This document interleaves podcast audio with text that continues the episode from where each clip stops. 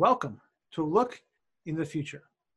And we're going to ask today, what would you do in these crazy times, coronavirus, COVID 19, and thinking through how we can ask the time traveler himself, Paul Latham, and learn from his knowledge and wisdom as he built a firm where they were the most relevant advisor to the clients.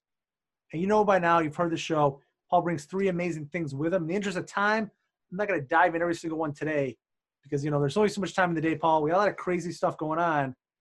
I want to ask you just one question since, you know, you master becoming the most relevant advisor to your clients in the past and you're sharing that wisdom with us. So, in the theoretical world, if you were back running Latham today, how would you be dealing with COVID 19, the coronavirus, and helping your clients out, being proactive, all those things that we talked about? I'd love to hear what you would do in that situation. Yeah, hi, hi, hi Garrett, and yeah, crazy times indeed. And and actually, you always refer in the intro to time traveler, being a time traveler, and I have to say this is one of those occasions where being a time traveler isn't a great deal of help because we certainly didn't do this 20 or 30 years ago and we didn't face this particular situation. But but um, as you say put it, putting myself in that particular position and thinking about it. I mean first i think the first thing to say is because we would have or had um, been working with our clients closely for you know, years and months. I mean, we only worked with our target clients. Our target clients were people who wanted us to be their most relevant advisor. I think the minimum frequency with which we saw people was quarterly. So you, you can say, you know, as read, that we had a client base full of people who, who were used to talking to us, talk to us, and expected proactivity from us. And so we built that bedrock um, of how we work with our clients. Um, I think and I'm going to be sort of pretty honest here now.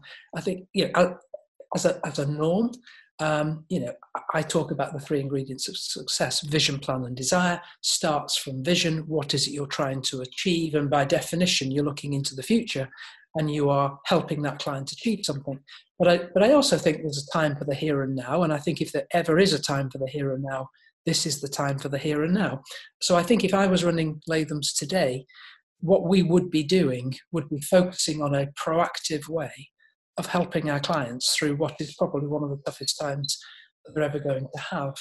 And, you know, I mean, we can talk about specific details, but whether that's payroll loans or how best to furlough employees and so on and so forth, I, am pretty sure that the, what we would have done, which is what we always did, was create, you know, a standard way of doing it.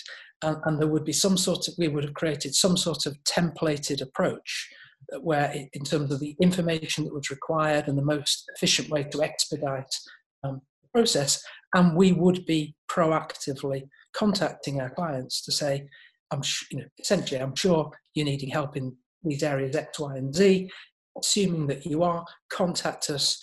We've got a process. We're going to help you. We're going to handhold you and we're going to guide you through this and I think I think that you know we, but I wouldn't be advocating at this minute uh, unless they had a pre a, you know, predisposition to, to want to look into the future in terms of tax planning or any other type of planning. I, I would be saying let's just get through this. Um, I think what will come out of this, and let's all look on the you know uh, cheerful side, but you know within a, a relatively short time frame, um, we're going to get this thing under control, and and there's there's going to be a point when we know what's happening. We're not, we're not at that point at the moment. We, we really don't know what's happening. We don't know what the time frames are. Um, but let's assume we get to that place relatively soon. I think then that would become also a big opportunity for the uh, proactive accountant to then sit down with their particularly business owner clients and say, okay, you know, we've been hit by this thing there are bound to be opportunities. There's bound to be a need then for focusing on the future, reshaping their businesses. So I think what would what would be happening here? I'd be saying step one, let's focus on the here and now. Let's make this easy for our clients. Let's reach out. Step two, let's start building a bit of a game plan behind the scenes when we do know what's happening and we do know what the timeframes are and we can begin to see what the opportunities are and then really go full steam ahead for, for some sort of um, proactive launch of, of, of, almost like a relaunch of businesses because most businesses are going to, I think, going to need to be reshaped coming out of this. The old way may not be the way we do it in the future. I'm not sure that's specific enough to answer your question, Garrett, but I think that's the approach I'd be taking. Focus on the now and start thinking about the future while you know whilst we've got this time where we're all working at home, etc. And that makes sense, and I can see that with the firms that are being successful. Like you really, you got to have a solid game plan, so you're not just running around like crazy. And We talked about solidify your intangibles. That's really another word for the solid game plan. Yeah. I really like that last part at the end too, focusing on updating the vision workshop for everybody once we're done. Because you're right, it is going to be such a drastically different world, and so many businesses are going to restart after this. Yep. Almost from zero after big time off. A great time for us to come in and say, okay, let's reshape this future. What's your business going to look like hmm. as we move around that? And I think also once we've got over what you might call this initial burst of energy that's required, you know, for the payroll loans and such like that, you know, our imperatives have to be done, have to be dealt with.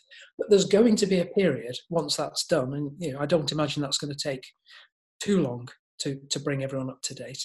There's going to be a period actually where um, you you can begin to get get your clients thinking about this because they're all sitting at home, they're all sitting in their homes, you know, stewing and thinking. So we may as well start using the time productively and, and beginning to get some of our thoughts into shape. And, and I think we're going to find that there are some um, sort of recurring themes. I mean, you, you, know, in the past, you know, I, am always talking about virtual and, and, the use of virtual employees, virtual technology. And I think we'll find that social distancing will stay with us for a little while. And, and, there's no better form of social distancing than virtual. We're doing it at the moment, Garrett. You know, we're hundreds of miles apart. We, we, we are doing some fantastic social distancing here. Yes, Paul, we always do social distancing, which is, which is great. We do. But yeah, I think you're right. I think the virtual aspect of a lot of businesses will shift more and more customers because you're making that shift to virtual right now because you have to, and yeah. a lot aren't going to go back. No, exactly. And I think it's interesting. I mean, you know, our, our, business is virtual, and you were asking me before we started this, and you know, how's it going? I said, well, basically, it's pretty much same as normal. Um, we're not impacted much day to day. Obviously, we're impacted insofar as uh, the people we're working with are going through some tough times.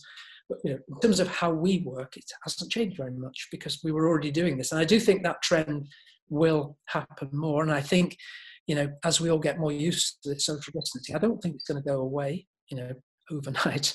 Uh, and so I think people have to start thinking about it, how they protect their employees, how they work with their clients in, in more effective ways.